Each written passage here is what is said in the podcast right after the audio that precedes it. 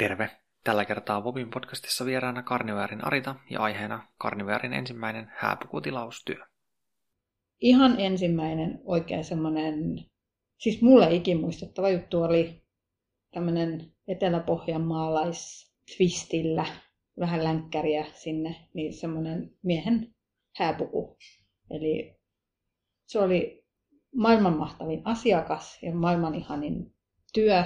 Ja se oli just niin, että mä sain, niin kuin, mä sain periaatteessa täysin vapaat kädet, mutta niillä, että siinä piti olla sitä pohjamaalaista ja sitten siinä piti olla vähän länkkäriä ja sitten sen piti olla tietenkin hänen näköisensä puku. Mutta se oli oikeasti semmoinen, niin kuin, se, se on ollut Carniverin ensimmäinen semmoinen oikein kunnon tilaustyö ja semmoinen, niin kuin, tykkään tehdä miehille, jos ne on hyviä tyyppejä. Ainahan ne ei ole välttämättä, niin. mutta sitten taas monet tietysti on. Niin. Miten siinä, siinä projektissa, oliko siinä niin, että Morsiammen mekko tai asu tuli sitten jostain ihan muualta vai Ei vaan sitten, senkin? joo mä tein sen sitten, eli kun miehen puku oli valmistumassa, niin toi sitten he halus, että mä suunnittelin myös Morsiammen mekon ja heillä oli oma ajatus ensin, tai Morsiammella oli oma ajatus, mutta sitten kun mä piirsin kuvan niin kuin yhteensopivasta mekosta tämän miehen puvun kanssa, niin se meni sitten, he tykkäsivät siitä ja sitten mä toteutin sen. Ja...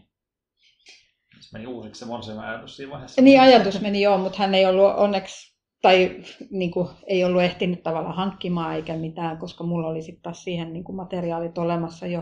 Et siinä hyödynnettiin niitä samoja elementtejä, mitä siihen miehen puku tuli, mutta silti se naisen morsiammen puku ei ole mikään pohjanmaalais, ei ole niin kuin mikään kansallispukutyyppinen, vaan se on sellainen, mitä voi pitää missä juhlistahansa. Ja se oli myöskin tämän miesasiakkaan tavoitteena. Ja must, kun hän sai sen puvun, niin hän sanoi, että siitä hetkestä, siis siitä on nyt kaksi vuotta aikaa, et siitä hetkestä, kun hän sen pukee häihin päälle, niin hän menee sillä kaikki juhlat ja myöskin niin kuin sen viimeisen. Eli arkkuun sen puvun kanssa. Ja.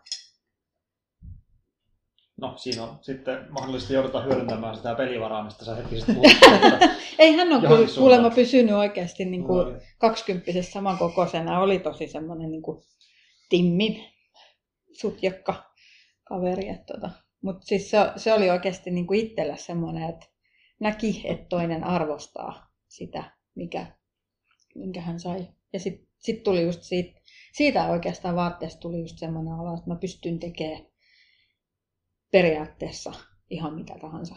Ja se on myöskin mun tekemisessä, mä tyk- sen takia mä tykkään tehdä puuleskivaatteista, koska ne on haastavia, mutta sitten myöskin just niin kuin se miehen ääpukukin oli just sellainen, että se ei ole todellakaan mitään, mitä sä voit mennä kaupasta ostaa, vaan siinä oli kaikenlaisia erikoisuuksia ja niitä on hauska miettiä niin, että ne vielä saa oikeasti toimimaan siinä lopullisessa vaatteessa, niin se on semmoinen, mistä mä tykkään.